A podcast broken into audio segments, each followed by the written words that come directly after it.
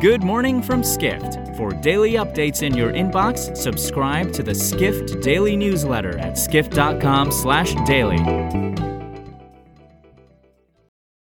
It's Tuesday, July 5th in New York City. And now here's what you need to know about the business of travel today.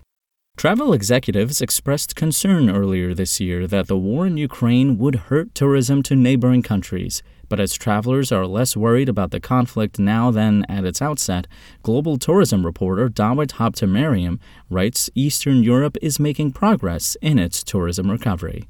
Sam White, an executive at tour operator Explore Worldwide, was one industry leader uncertain about the war's impact on Ukraine's neighbors. White had good reason for concern. A March survey revealed 62% of Americans were worried about the conflict spreading to other parts of Europe. However, as travelers seem less fearful about the war extending beyond Ukraine's borders, tourism executives in Poland and Romania are optimistic about a strong recovery. Polish officials, in particular, have said individual visitation numbers have been strong recently. In addition, Yves Marceau, the vice president of product at G Adventures, said higher airfares are impacting travel to Eastern Europe more than the war in Ukraine.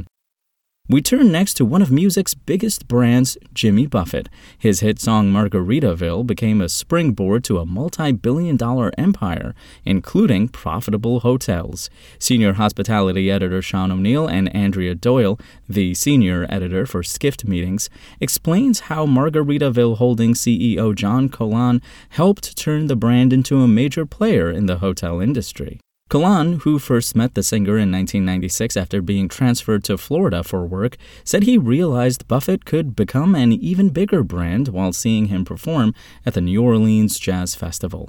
Cohlan has since played a crucial role in Buffett's business enterprises, including arranging for a deal for a Margaritaville restaurant at Universal Studios Orlando theme park that opened in 1999. But Margaritaville Holdings has also been pioneers in the hotel industry. The company adopted the asset light model, in which it franchises its brand to hotel owners rather than running hotels on its own, ahead of industry giants Marriott and Hilton.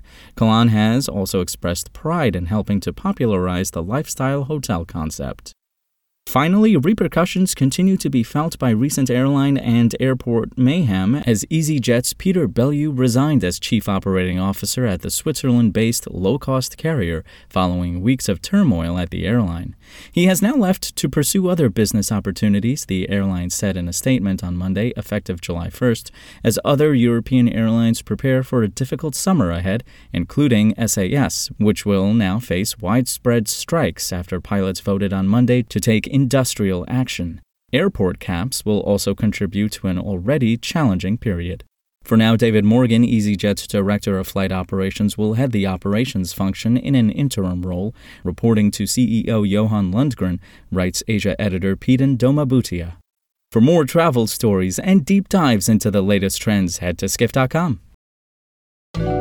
To find these stories and more insight into the business of travel, subscribe to the Skift Daily newsletter at skift.com/daily.